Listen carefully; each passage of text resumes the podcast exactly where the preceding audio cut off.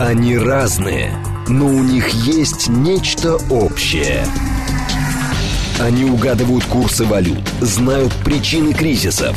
Их мишень – события. Эксперты отвечают на ваши вопросы в программе «Револьвер». «Револьвер». Программа предназначена для лиц старше 16 лет. 10.06, столица радиостанция «Говорит Москва», 94.8, микрофон Евгения Волгина. Всем доброе утро. Программа «Револьвер». Алексей Зубец с нами, директор Института социально-экономических исследований и финансового университета при правительстве. Алексей Николаевич, доброе утро. Доброе утро. Наши координаты 7373948, телефон, смски плюс 792588888948, телеграмм для сообщений «Говорит Москобот», прямой эфир 495-7373-948. Смотреть нас можно в YouTube-канале «Говорит Москва», стрим там начался. В телеграм-канале можете тоже радио «Говорит МСК» или в нашей официальной группе ВКонтакте. Давайте начнем с новости а, сегодняшнего утра, одной из. Вот, но это любопытно, потому что каждый раз мы получаем а, сообщение, что значит, США готовы выделить очередной транш Украине в размере там нескольких сотен миллионов долларов. Потом европейцы тоже, украинцы больше хотят и так далее. Тот Всемирный банк заявляет, что выделил Украине 500 миллионов долларов. Сумма переведена под гарантии Великобритании. Причем а, президент Всемирного банка сообщил, что финансирование пойдет на поддержку основных государственных служб на Украине в результате боевых действий серьезные проблемы с инфраструктурой, которые подвергают опасности украинский народ. В общей сложности Всемирный банк выделил Украине 13 15 миллиардов долларов.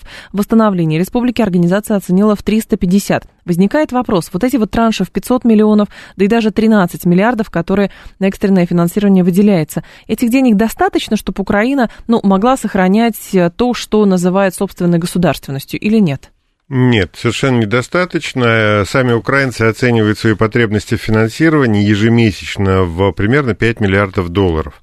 То есть 500 миллионов а, долларов – это одна десятая отмеченная сумма, ну, то есть два или три дня. Вот на три дня этих денег хватит, больше нет.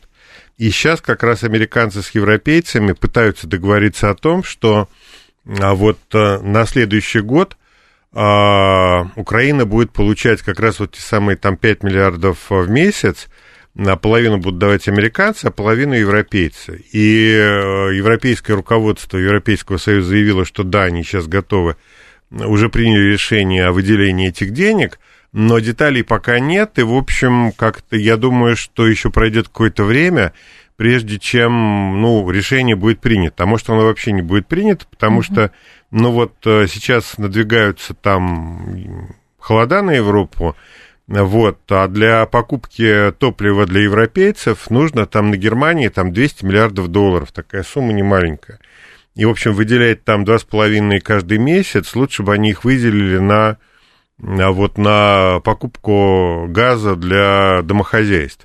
И, наверное, так будут считать очень многие, вот, из европейских правительств. И далеко не факт, что эта сумма, вот, необходимая для Украины, там, 5 миллиардов а, ежемесячно, да, вот она в реальности будет выделена. Есть шансы, что этих денег Украина не получит не получат, потому что они где-то осядут по дороге, или в целом просто это уже вызывает ну, определенные дискуссии внутри европейских государств, внутри э, как бы сообщества европейских ну, чиновников, надо или не надо? Нет, то, что надо, они как бы за то, чтобы помогать Украине. Нам угу. это вот консенсус, что Украине надо помогать. Вопрос, как помогать и в каком объеме. Потому что если эта помощь однозначно вредит э, экономической стабильности европейских государств, возникает вопрос, почему на европейское правительство тратит деньги на Украину и э, допускают э, нищету, рост нищеты в своих собственных странах. Этим пользуется, естественно, оппозиция. Э, вот. Ну и, соответственно, велик шанс поражения нынешних европейских властей там на следующих выборах. Поэтому история совершенно непонятная, и если в краткосрочной перспективе, там, до конца года, там, первые месяцы следующего года и деньги получены будут Украиной, то не факт, что она получит вот то самое финансирование, которое они хотят на, на год вперед. Потом ведь надо понимать, что вот эта история, ну, кульмина, кульминация ее вполне ожидаемо произойдет зимой. Потому mm-hmm. что когда потеряна энергетика, когда потеряны там железные дороги, нет газа, который надо закупать, и непонятно, как его закупать и так далее. Ну, в общем, потребность в деньгах зимой резко вырастет. И тех самых 5 миллиардов, которые сегодня вот может хватить, а может не хватить, ну, зимой точно не хватит. То есть нужно будет дополнительное финансирование, ну и далеко не факт, что эти деньги будут выделены, особенно а, в перспективе того, что в ноябре, скорее всего, там вот э, в Америке власть поменяется, да, то есть демократы проиграют промежуточные выборы и потеряют, могут потерять угу. и верхнюю, и нижнюю а, палаты Конгресса. То есть э, проводить свою политику им будет гораздо сложнее. Ну, посмотрим. Ну, короче, вот если возвращаться к вашему вопросу насчет 500 миллионов а, долларов, ну, это, это ни о чем. Это ни о чем. А, но интересно про кризис в целом поговорить, потому что предсказавший кризис восьмого года а, Рубини, по-моему, да, правильная его фамилия, прогнозирует ситуацию в экономике хуже, чем в 70-х годах. Американский экономист Нурели Рубини ожидает, что мир столкнется не только с резким ростом инфляции, но и с стагфляцией. По его мнению, ситуация в мировой экономике будет хуже, чем во время нефтяного кризиса 70-х в Западной Европе. Рубини известен тем, что предсказал экономический кризис восьмого года. А как вам то, что он предсказал, значит, это избудется. Теперь и будет хуже, чем 50 лет назад. А, ну, бог его знает. Э, в конце концов, а, а, сложно предсказать, что у нас там будет там, через год или через два или через три года. Ситуация сейчас, если брать вот европейскую мировую экономику, она довольно непростая, она противоречивая. С одной стороны, действительно, европейская экономика пока не падает. Последние данные, которые доступны, это там август месяц угу. промышленного производства, они хорошие. Но август это август, а сейчас у нас октябрь. если мы возьмем опережающие индикаторы, а, те же самые настроения бизнеса, настроения населения, то они резко пошли вниз. А в некоторых странах они вообще там провалились до дна на вот а, показатели настроений населения и бизнеса. И таких не было никогда показателей. Не было таких показателей, как сейчас там в Голландии, а в Нидерландах. А в Германии тоже абсолютный антирекорд по настроениям и бизнеса, и населения. А вот в Прибалтике, опять же, ситуация с, вот, с экономикой достаточно грустная, и Финляндия та же самая. То есть везде, где ни посмотри, а, вот а, то, что определяет там будущее экономики, настроение населения на очень плохих уровнях. И вполне возможно, что вот экономические данные, которые отстают от нескольких месяц, на несколько месяцев от сегодняшнего дня, они просто не отражают сегодняшнее положение дел. Вот, если верить э, вот э, опережающим индикаторам, действительно ситуация в Европе, она просто аховая, и ничего хорошего там не будет. Я вот за последнее время слышал от нескольких э, весьма уважаемых экономистов, э, специалистов, ну, которых точно никто не заподозрит там в ура, в ура патриотической пропаганде, э, вот, что действительно Европа на наших глазах покончила с собой и не восстановится после вот тех проблем, которые мы имеем сегодня. То есть если брать страны, в наибольшей степени пострадавшие от нынешнего кризиса, вот конфликта угу. между Россией и Западом, то хуже всех э, пришлось именно Европе, и экономика европейская, в общем, можно сказать, пущена под откос. И вот отсюда негативное настроение европейских потребителей, ну и много чего другого, там связанного с э, взглядами на будущее. Так что ситуация там довольно грустная. И вполне возможно, Рубини прав в том смысле, что действительно нас ожидает глобальный кризис, а, более сильный, чем то, что мы имели в 70-е годы. А в 70-е годы, начало 70-х, там 71-73 год, а, произошло резкое повышение цен на топливо, а, из-за которого в Европе произошел там огромный э, вот, экономический спад. В промышленности, прежде и всего. И в промышленности, наверное, да? да, и население сильно пострадало. Он говорит о том, что сегодня цены на энергию растут, а европейская промышленность э, и домохозяйство населения оплачивать такие, такие счета не могут. Соответственно, идет сокращение, а, сокращение потребления, сокращение производства, и дальше, ну и, соответственно, инфляция, вызванная ростом цен на топливо, который вызовет всю остальную инфляцию. Угу. Инфляция превращается в спираль, она сама себя воспроизводит, ну и, соответственно, мы получим глубокий и затяжной экономический спад. Ну, вполне, вполне вероятно, что так оно и будет. Но вопрос, а, можно ли сравнивать кратное увеличение цен на топливо, которое мы имели в 70-е годы, с тем, что у нас будет сегодня. Просто есть, да, дефицит топлива даже, ну, ну для европейцев. Смотрите, Нет? дефицита как такового, скорее всего, не будет. Топлива будет достаточно, только цена его вырастет.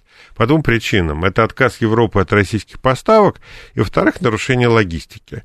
Ну и, соответственно, ну, опять же, вот, да, действительно, неприятности, они как бы видны невооруженным взглядом. С другой стороны, преувеличивать э, глубину той пропасти, в которую там катится Европа, тоже не стоит. Угу. Потому что в 70-е годы а цены на топливо увеличились в несколько раз. А сегодня кратного роста цен на бензин, на нефть, ну, точно никто не предвидит. Вот. Э, ну и, соответственно, ожидания Рубини относительно того, что вот все это будет как в 70-е годы, наверное, все-таки преувеличены. С другой стороны, опять же, тот же Рубини говорит, что в 70-е годы не было такого размера долга у Европы и у Америки, как сейчас. Mm-hmm. Вот, э, то есть сегодня там долг э, США там превышает 100% ВВП. 34 триллиона, по-моему, там. Ну да, больше там 113, что ли, процентов. Ну, много, короче. Есть страны мира, та же самая Италия, где там полтора ВВП это долг. Есть а... Япония, где там долг 2,5 ВВП. Сбрасывать есть... могут а, американцы, сбросить свой госдолг, про это все больше говорят, ну и, соответственно, европейцы. Как Нет, не вообще? могут. А как не его могут. сбросишь? А, его обесценить и обнулить, ну, можно, но это будет кризис гораздо хуже, чем любая депрессия. Это будет, угу. ну, это, вот это будет реальная финансовая катастрофа, то есть нарушение всей финансовой системы. То же самое европейцы. Ну, для них выход это инфляция, кстати. То есть при высокой инфляции ценные бумаги государственные обесцениваются. Но, опять же, с другой стороны, те же самые американцы вот за счет повышения ставок пытаются бороться с инфляцией, потому что инфляция для экономики это хуже, чем а, вот любое другое экономическое бедствие. Поэтому, вот поэтому как раз говорят, что использовать э, вливание новых денег в экономику для борьбы с кризисом не получится. Отсюда ожидание того, что кризис будет глубже, чем это было 50 лет назад. Ну, прогнозировать, вот в тот момент, 50 лет назад прогнозировали, сколько он продлится, или действительно там все было отдано на откуп рынку, и потом все стабилизировалось? Ну, стабилизировалось не так быстро. На самом деле, кризис продолжался долго, не менее там 5-7 лет. А, была вот стагнация в экономике, а раскачал экономику Рейган, который начал э, занимать деньги на рынке и использовать их для стимулирования американской экономики. Возникло вот то, что называется регономика, построенная на, на массовом заимствовании, большом количестве долгов. До этого брать в долг считалось нехорошо, да? А, то есть это был такой мовитон экономический, жить в долг. Но вот Рейган решил, что, как это, лучше, чем лет. ничего. Ага. А вот, и начал брать в долг а, и за счет долгов финансировать бюджет, ну, а, соответственно, а, сокращать налоги. И вот эта экономика же жива по сию пору, только в отличие от рейгановских времен, сегодня вот долг превысил 100% ВВП американский. Вот, и понятно, что Америка выплатить эти долги уже не может. Ну и, соответственно, любой вот кризис может привести к тому, что просто денег не хватит для того, чтобы его купировать. Угу. Отсюда, собственно, вот то, о чем говорит Рубини. Здесь, кстати, интересно, на ленту приходит сообщение, я, мы с вами отложили эту тему на чуть попозже, но актуализация через новое заявление главы Международного э, энергетического простите, агентства Фатиха Бирола – он говорит, что мир переживает первый по-настоящему глобальный энергетический кризис, то есть то, что было 50 лет назад, о чем мы с вами говорили, видимо, это не то. А, и он говорит, что, да, окончательная потеря России европейского энергетического рынка, но при этом а, прогнозирует, что текущие потери вообще такое испытывает экономика мира впервые. Ну, я бы так не сказал. Все-таки кризис 70-х годов, он был реально глобальным. И э, он был реально очень тяжелым. То есть это такая, в общем, веха а, в развитии мировой экономики. Сегодня, угу. собственно, энергетический кризис как таковой, ну, не сказать, чтобы он присутствует, потому что, так. ну, то есть нефти в мире достаточно для того, чтобы удовлетворить потребности. Другое дело, что, опять же, эмбарго, запрет на страхование российских вот, нефтяных поставок – вот, попытка введения потолка и так далее. Все это приводит к пертурбациям на топливном рынке, но запрета на поставки mm-hmm. нефти в Европу и Америку, как это было в 70-е годы, а, вот, страны арабских стран, такого сейчас близко нет, с одной стороны. С другой стороны, все-таки надо понимать, что Россия на мировом нефтяном рынке значит меньше, чем вот совокупность эм, нефтедобывающих стран Персидского залива. Так. Ну, поэтому, э, то есть, смотрите, речь идет о том, что нефтяной кризис в сочетании с кризисом долга и общим кризисом капитализма, так возвращая, возвращаясь к марксистской терминологии, mm-hmm. вот, вот это все, вот эта смесь, да, действительно, она очень опасна. Но сам энергетический кризис, он является лишь частью этой общей картины и, в общем, не самый главный. Хорошо, но тогда а, возникает другой момент. Международный валютный фонд выпустил доклад, согласно которому российская экономика стабилизировалась после введения санкций а, во втором квартале. Этим МВФ объясняет улучшение прогноза по ВВП. По итогам нынешнего года показатель должен снизиться на 3-4 вместо прогнозируемых 6%. В докладе еще отмечается, что санкции имеют очень мощное краткосрочное экономическое воздействие. Из наблюдений фонда следует, что на такое сильное снижение ВВП можно объяснить а, несколькими факторами. Значительная роль государства в экономике, рост рубля, а также перераспределение выпавших из санкций объемов нефти в пользу других стран. Согласны с таким прогнозом? Ну, э, смотрите, еще в марте, когда еще вот только все происходило, наш угу. прогноз составлял падение российской экономики в этом году от 2 до 4 процентов. И тогда этот прогноз был самый оптимистичный, все остальные были хуже. Но вот сейчас э, уважаемые коллеги из МВФ, из других э, финансовых организаций там подтягиваются к нашим оценкам. А это говорит, э, либо говорит о том, что они не умеют прогнозировать, либо так. этот прогноз был политический. Что, скорее всего, вероятно, потому что, ну, вот нужно было создать там вот атмосферу катастрофы, да, в ужаса. головах россиян, ужаса, да. А вот э, с прогнозом про падение от 2 до 4, э, вот, ну, да, это наш прогноз, поэтому я с ним согласен. А вот, перераспределить действительно удалось поставки угу. топлива в пользу там других стран, а товарооборот с Индией там вот за этот год там вырос там в 7 раз на секундочку, а вот, э, вот связанный с поставками, там резко вырос э, товарооборот тем же Китаем и так да. далее. Да, действительно, в этом году, э, в отличие от прочих кризисов, российское правительство показало себя с лучшей стороны. Вот, а, да, действительно, это так. И, в общем, отделались легким испугом. А если ну, сейчас, по крайней мере, да, то есть есть какие-то экономические проблемы, есть э, а, проблема э, снижения реальных доходов населения, но вот реальные зарплаты, в отличие от реальных доходов, они, скорее всего, по, по итогам этого года будут не в минусе, а в плюсе. Угу. То есть общие доходы упадут, а вот зарплаты вырастут. А, и промышленное производство у нас практически, ну, оно там снизилось, но не намного. Другое дело, что непонятно, что у нас будет в следующем году. Действительно, есть довольно мрачные прогнозы на следующий год, вот на первую половину, а в связи с сочетанием там нефтяных падений нефтяных цен, эмбарго скорее всего, еще эмбарго, будет. да.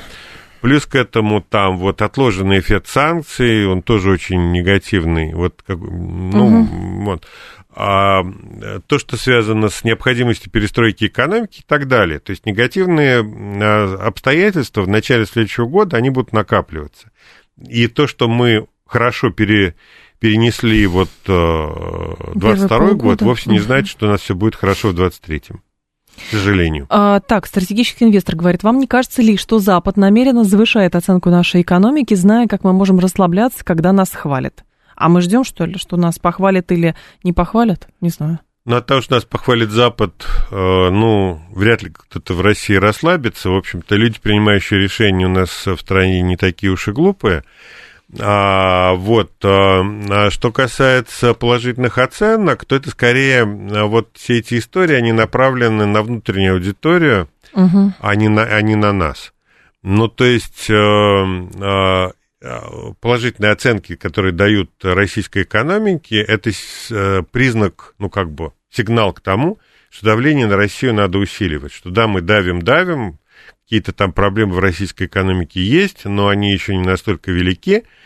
А вот, поэтому надо давить дальше. То есть э, задача Запада, и они это не скрывают, об этом пишут, э, организовать... Э, внутренний дисбаланс, Внутренний да? серьезный дисбаланс. То есть они хотят э, воспроизвести в России 17 год. Первое – это военное поражение. Второе – разруха в экономике. Третье – недовольство населения. Четвертое – недовольство армии. Вот четыре там ингредиента февральской революции 17 года. Ну вот, и они, в общем, как это, ну, не оставляют усилий, а надежды не оставляют для того, чтобы провернуть эту историю в России. Ну вот, да, это надо иметь в виду. 7373948, телефон прямого эфира. Про экономику говорим. Алексей Зубец с нами. А, звоните, пожалуйста, задавайте свои вопросы. 7373948 по коду 8495. А, так, Павел говорит, европейским странам выгодно действовать поодиночке. Сегодня ведутся разговоры европейских, сегодня ведутся разговоры европейских стран о выходе хотя бы из зоны евро.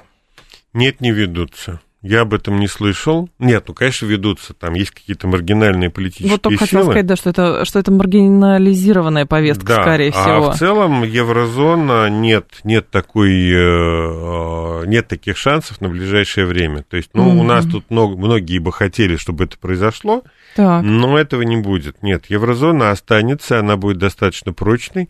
И та же самая Германия, которая главный бенефициар э, еврозоны, имеет достаточно ресурсов для того, чтобы гасить вот эти вот сепаратистские тенденции угу. и э, сохранять еврозону.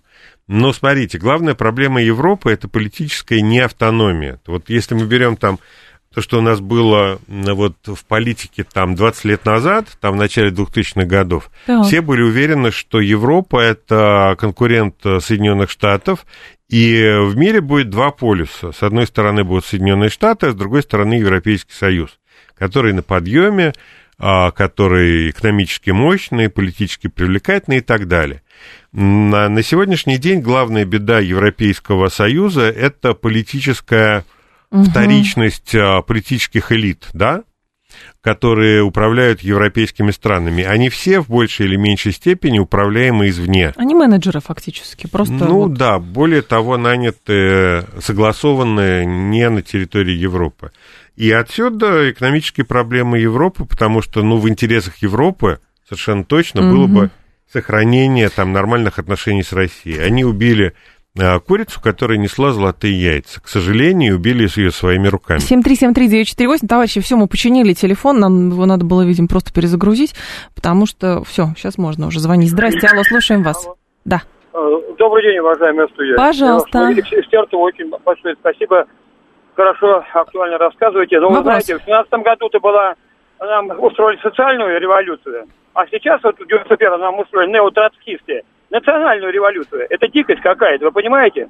Крупнейшая страна, мощнейшая. Нет, давайте не будем про то, что было в прошлом. Давайте, наверное, здесь скорее рождается ассоциация, какие были а, противоречия внутри а, русского общества, которое послужило как раз а, как бы триггером для того, чтобы революция 17 года случилась. Вот так бы я перефразировала. Ну, смотрите, про национальную революцию. Да, да. действительно, революция 17 года в значительной степени была национальной. Но то, угу. что нам пытаются организовать наши, как это, стратегические партнеры западные, в кавычках, это тоже национальная революция. Ну да. Они пытаются покачать э, национальные окраины а, России, а, вот, а, стимулировать национализм. А, когда там Зеленский говорит о коренных Росси... Э, народах России, туда не входят русские, угу. но это, это попытка стимулировать этнический национализм. Так что они и здесь тоже действуют. Давайте после новостей продолжим и к вашим вопросам тоже обратимся. Они разные но у них есть нечто общее. Они угадывают курсы валют, знают причины кризисов. Их мишень – события. Эксперты отвечают на ваши вопросы в программе «Револьвер». Револьвер. 10.36, столица, радиостанция «Говорит Москва», 94.8, микрофон Евгения Волгина. Всем здравствуйте, программа «Револьвер». Алексей Зубец с нами, директор Института социально-экономических исследований финансового университета при правительстве. Мы продолжаем про экономику говорить. А, так, и смотреть нас можно в YouTube-канале «Говорит Москва», например. С, э, стрим там продолжается. А, Стинг, нет, Синг, простите. Раньше была мировой валю, так, мировая валюта была золото, сейчас доллар. А нельзя, допустим, сделать мировой мировой валютой энергию. Он говорит, если сморозил глупость, извините, но это так в порядке а, просто рассуждения. Ну, э, валютой можно сделать все, что угодно. Конечно. Можно, там, Меновую торговлю можно организовать. Да, меновую торговлю. И привязать ее там к единицам энергии. За валю... То есть обеспечением валюты будет э, количество какой-то киловатт, который будет там у вас в розетке.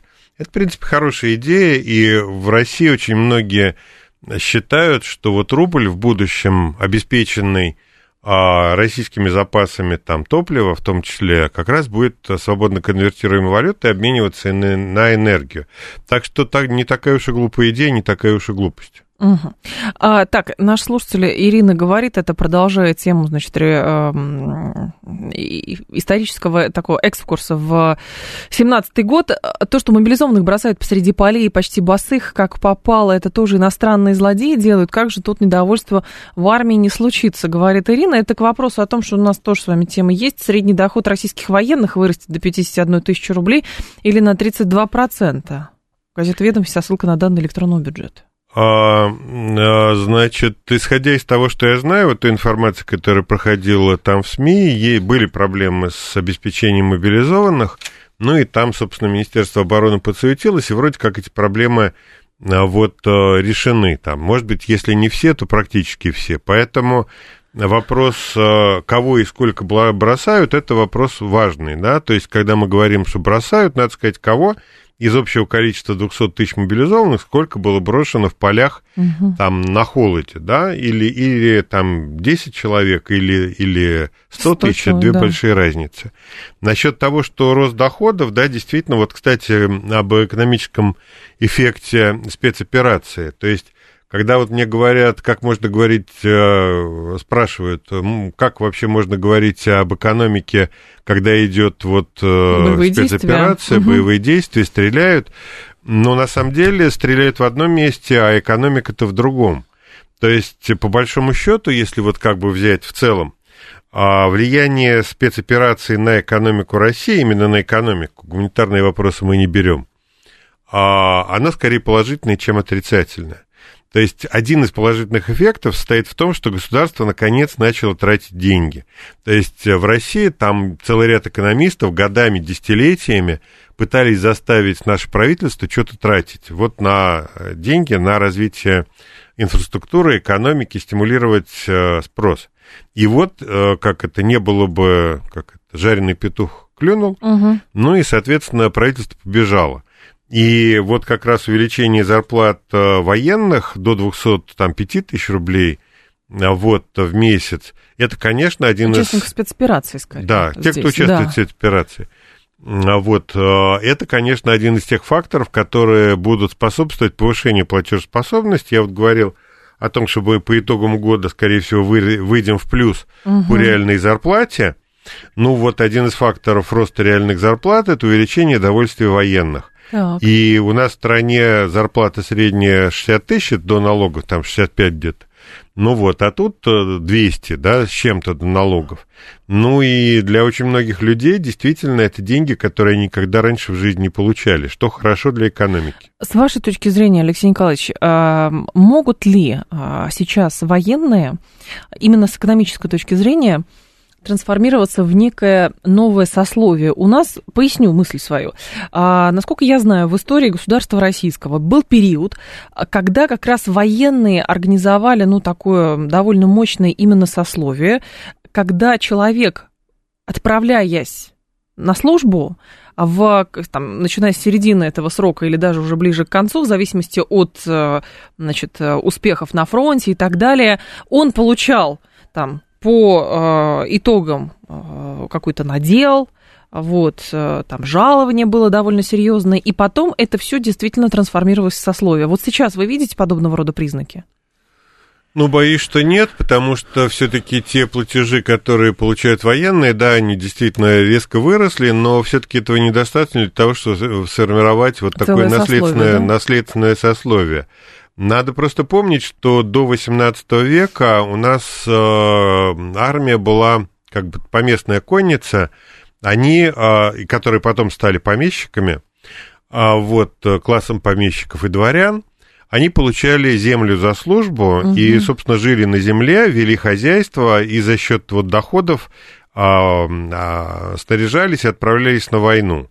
Вот такого у нас нет, и, наверное, уже не будет. Потому что никто вот так землю давать на то, чтобы там люди с нее кормились и ходили на войну, ну, это архаичный инструмент формирования комплектования армии. Поэтому, ну, а для того, чтобы армия превратилась в сословие, там по образцу там, латиноамериканских государств а или Турции той же самой, угу. но для этого надо гораздо больше денег. Вот я скорее об этом говорю. Конечно, не то, что кормиться собственного надела, а обуваться самостоятельно, и государство ничего не даст. Нет, это как раз, по-моему, те пробелы, которые государство спешно а, пытается сейчас решить, когда люди говорят, что покупайте все за свой счет, а мы вам, может быть, что-нибудь компенсируем, но, по-моему, там уже вопрос каким-то образом решается. Правда, вот Скипио говорит, что несколько знакомых у него мобилизованы, говорит, и, в общем, везде проблемы. В разных местах все плохо. Ну, опять же, Скипи, что такое плохо? Что такое Я призываю плохо? просто не абсолютизировать, потому что нам тоже в эфире сложно, понимаете?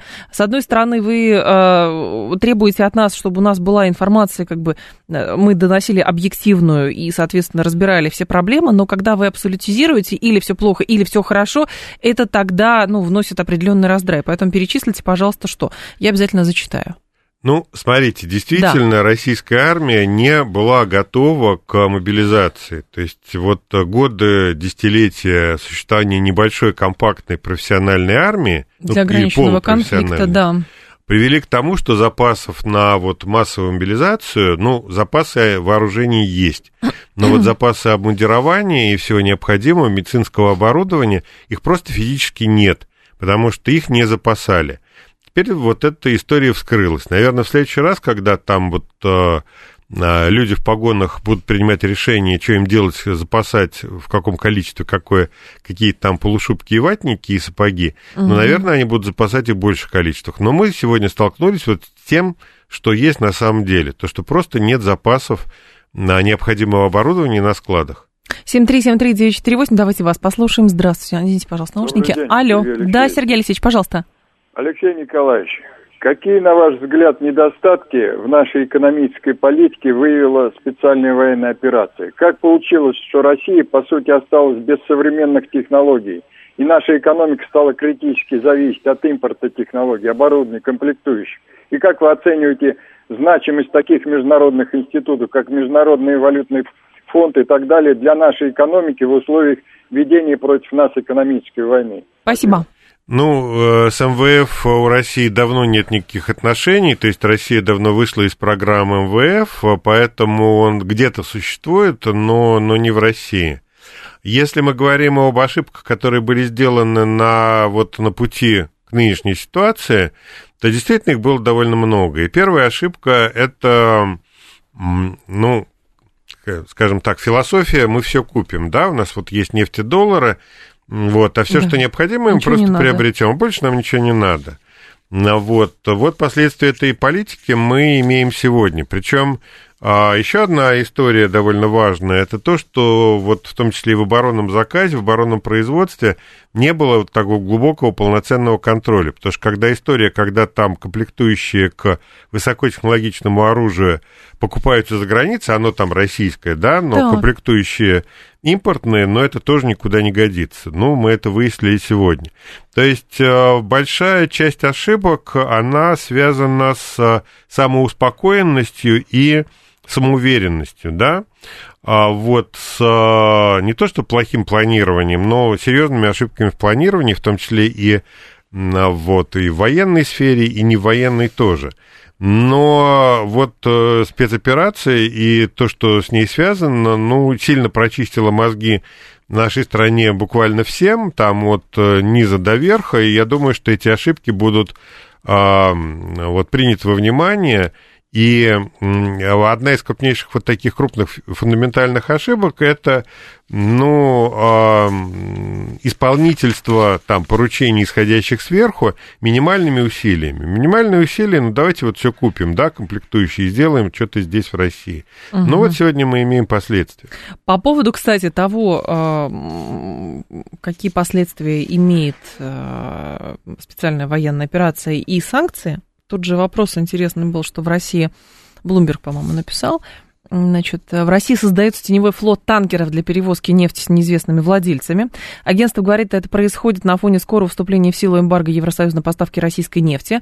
А США несколько недель бьют тревогу из-за того, что это может привести к росту цен в преддверии промежуточных выборов. Вот, то есть здесь все вместе. Но про теневой флот интересно. Это, конечно... Это а, хорошая новость. Да, это же вопрос, ну, как бы, что водичка всегда найдет куда течь. А другое дело, у нас же действительно есть острая зависимость, к сожалению, от а, иностранного судовладения, э, судостроения, потому что у нас наш флот для перевозки а, нефтепродуктов, нефти, там, не говоря уже про СПГ и так далее, у нас же его очень мало. Ну да, его совершенно недостаточно. Вот, и вот эта новость про то, что Россия скупает танкеры, угу. а, вот, она, конечно, впечатлила меня, потому что ну, там больше 200, там 240, по-моему, танкеров, это реально много. Танкерный флот, который там вот а, формирует. формирует российские, российские там нефтяные компании, не только нефтяные. Это, конечно, крайне интересная угу. вещь. С другой стороны, что 240 танкеров это маловато для перевозки всей российской нефти. Может быть, наполовину это хватит. Так. Вот, а на вторую половину надо докупать либо еще, либо это гнать железной дорогой там в Китай. А, вот, а до Индии у нас железной дороги нет, напомним. А, ну или придется сокращать а, экспорт а, нефти, либо заключать двойные договора. Там, ну, собственно, в чем проблема? В том, что а европейские нефтеперевозчики не имеют права принимать к перевозке российскую нефть, если она стоит больше потолка. Ну, соответственно, должно, необходимо заключать два договора. Первый на перевозку, где будет указана цена ниже потолка. А дальше, угу. когда она достигает э, нефть своей цели, ну, там вступает в силу второй договор, где будет другая цена. Ну, вот такие вещи. Но в любом случае, 200 а, с чем-то танкеров, это все здорово. Но, во-первых, это надо было делать раньше. И, э, и не продавать старое. И, да. да, и не продавать старое. Ну, напомню, что Советский Союз в основном перевозил э, свою экспортную продукцию на советских же судах. Да. Вот Советский Союз почему-то имел возможность держать э, и торговый, и танкерный флот. Ну, а почему-то Россия расслабилась. Сегодня, опять же, приходится за это отвечать. Совкомфлот, да, Дмитрий как раз вспоминает эту историю, а, продал много танкеров после начала СВО. У нас, как всегда, правая рука не знает, что делает левая, но тогда не сориентировалась, не сориентировались. А тогда Совкомфлот говорил, что ему надо долги, по-моему, закрывать, и поэтому они а, танкеры, а, вот этот флот, точнее, распродают. То ли он старый, то ли не старый, ну, не знаю. В общем, сейчас, сейчас срочно ищут, потому что, оказывается, ну, есть проблема.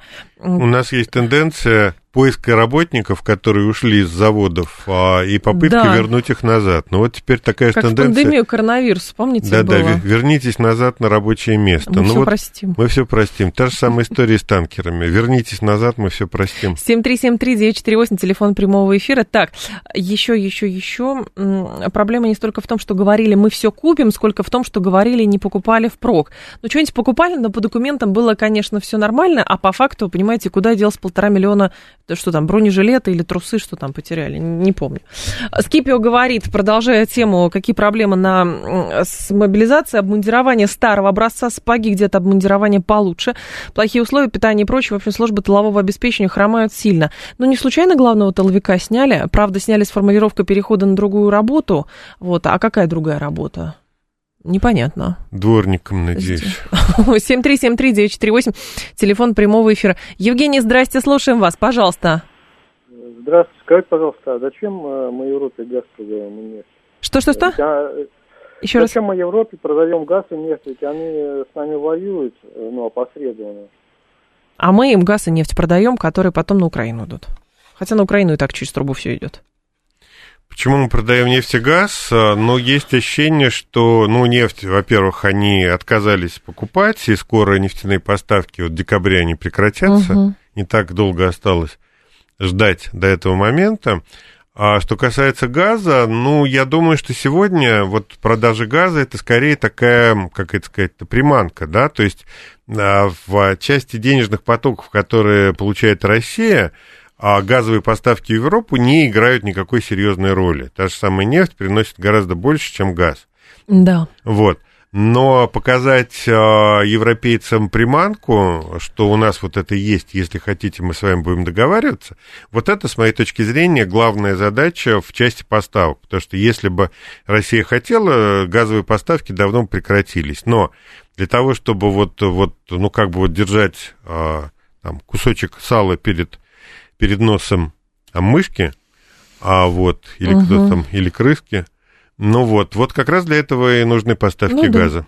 Хотя, по идее, многие говорят о том, что если бы все это было прям совсем по-жесткому и в самом начале, то, наверное, все это бы гораздо быстрее закончилось. Да, совершенно верно. Говорят, что там идут какие-то затгулисные торги, среди прочего, задача которых нормализация ситуации. То есть вот э, формально на поверхности мы там резко враждуем, угу. но переговоры говорят, что они идут. Я думаю, что вот остатки поставок газа это как раз один из аргументов, угу. который используется в этих торгах. 7373948, телефон прямого эфира. Еще, еще, еще вопрос. Очень много у нас. Давайте еще звонок. И там пара тем есть тоже интересных. Здрасте, алло. Добрый день. Скажите, пожалуйста, короткий да, вопрос. Пожалуйста. А, есть ли риск а, того, что Россия банкротится на спецоперации? Спасибо. А, это ваше, наверное, сообщение. Да, было, хотел зачитать, но оно у меня улетело куда-то. Нет, такого риска нет. Россия не банкротится, потому что основные а, расходы в, вот на цели спецоперации, они происходят в рублях. Рублей Россия может напечатать сколько хочет. Так, олигархат не может враждовать, крупный капитал всегда дружит. Не всегда. Иногда крупный капитал э, делает так, чтобы сохранить и приумножить. Во многом это как раз касается Соединенных Штатов Америки, э, которые, как поговаривают, пытаются поменять, чуть ли не поменять или сохранить действующую экономическую систему. В общем, заворушить только на руку. Ну, а, это иллюзия, что олигархат дружит. Если бы это было так, то российские крупные предприниматели, там владельцы банков, а, не попали бы под европейские американские санкции. Да когда там Альфа-банк оказался под санкциями, при том, что его владельцы уже много лет живут в Англии, да, в Великобритании, или Сбербанк попал под санкции, который всегда имел тесные контакты с Западом, но это говорит о том, что олигархат дружит далеко не всегда. 7373948, телефон прямого эфира. По поводу параллельного импорта. Давайте еще скажем, потому что, с одной стороны, есть данные стран основных торговых партнеров России за август до февраля было более 80% внешней торговли страны, по оценкам аналитиков как раз. И в итоге сейчас, оказывается, динамика экспорта в сравнении с июлем почти не изменилась. То есть импорт догоняет экспорт. За счет чего? Как так вышло? Экспорта меньше за счет стало. Дешевого, за счет дешевого доллара, дорогого рубля. То есть, ага. с одной стороны, когда у нас там вот начались эти санкции весной, Наше правительство испугалось, что мы просто останемся без товаров на полках магазинов. Да. И все возможности для привлечения и продовольствия, и ширпотреба были открыты. Да, везите все, что хотите. А, вот, а, и мы все купим, потому что нам это надо. Вот, э, и этому способствовало укрепление рубля, угу. соответственно, удешевление импорта. Ну и вот получили волну импорта, которая растет, э, и проблемы логистики решаются. Ну и в результате вот э, количество вот товаров, которые сюда завозят, оно только растет. А вот проблемы с э, нефтью, газом а у нас есть. Та же нефть, если кто не знает, сильно подешевела за последнее время. Ну и, соответственно, экспортные доходы российские, они сокращаются. Ну и про, про газ мы только что поговорили, там газа, экспорта газа осталось совсем мало. Угу. Ну вот, и в результате мы получаем ситуацию, при которой э, экспорт проседает, а импорт на том же самом уровне. И результатом этого является то, что у нас э, есть вероятность того, что импорт перегонит экспорт, а результатом этого будет у нас инфляция и повышение цен. Вот. А что касается параллельного импорта, ну, это тот самый канал обхода санкций, который прекрасно себя чувствует, и мы видим, что объем товаров, э, которые поставляются в России через параллельный импорт, оно увеличивается там на 20% в месяц, не в год, а в месяц. Ну, это вот как раз вот та самая история, когда вода а, дырочку найдет в плотине, И э, Запад с этим сделать ничего не может. Как раз была информация, по-моему, вчера к этой новости, что появилось в России, появляется все больше и больше айфонов японского производства, которые у нас, а, ну, без, короче говоря, без лицензии как-то их продают. Это же тоже один из признаков параллельного импорта. Ну, разумеется, конечно. Ну, возникает вопрос, что iPhone это система, ну, вот, э, где э, материнская компания может заблокировать те аппараты, которые попали не в ту юрисдикцию. К сожалению, они это могут сделать. Дистанционно, Дистанционно, да. да. Вот если говорить об андроидах, то, что работает на андроиде, там это сложнее или вообще невозможно. Ну, поэтому подумайте в следующий раз, прежде чем покупать тот или иной телефон. А, последняя новость у нас с вами остается, но мне кажется, очень интересно. Я, честно говоря, никогда не задумывалась о том, как, э, как такой или иной образ жизни может сказываться на тратах на здравоохранение по миру. Вот. Но есть известная присказка, что сладкую вату придумал стоматолог, чтобы к нему потом больше детей шло. Но оказалось, что малоподвижный образ жизни увеличит расходы на медицину на 300 миллиардов долларов. Это оценка ВОЗ до 2030 года. К ВОЗу можно как угодно относиться, но то, что действительно это все взаимосвязано, потому что там, наверное, какие-нибудь витамины нужны, там нужно э, таблетки, связанные с таблетки, которые спасают от гипертонии, от депрессии и так далее. Все взаимосвязано в этом мире, конечно. Да, ну, для врачей сидячий образ жизни, наверное, это как это манна небесная, потому что количество людей, которые от этого страдают, оно только растет. Ну и, соответственно, там есть кого лечить. Ну, а с точки зрения вот качества жизни, наращивания человеческого капитала, это, конечно, большая проблема. И, наверное, по-хорошему, наше вот родное правительство должно вводить какие-то новые регламенты угу. для, а, ну, то есть не рекомендации, а просто обязательные а, вещи, обязательные требования по содержанию а офисных работников в офисных вот всех этих да. наших пространствах. Потому что когда там люди с утра до вечера сидят, пялятся в монитор, а потом они там отходят пообедать, поедят какой-нибудь фастфуд и возвращаются назад, Потом садятся в машину и а тоже а не двигаются. Да, потом двигают ножками, педаль нажимают, и это все, да, и, и, и руль крутят. Ну вот, это, конечно, с одной стороны, все здорово, это такая комфортная жизнь, но это хорошо там до 40, там 40-50, там 5-50 лет. Потому что после 50 это приводит к тому, что человек а, разрушается, он начинает разваливаться, и дальше его приходится лечить там угу. от инсультов, от диабета, от чего хотите. И, конечно, это большие деньги. Поэтому, ну и плюс к этому это падение качества жизни. Когда человек в 45 лет становится разваленный, ну, вот, ну это, это большая беда.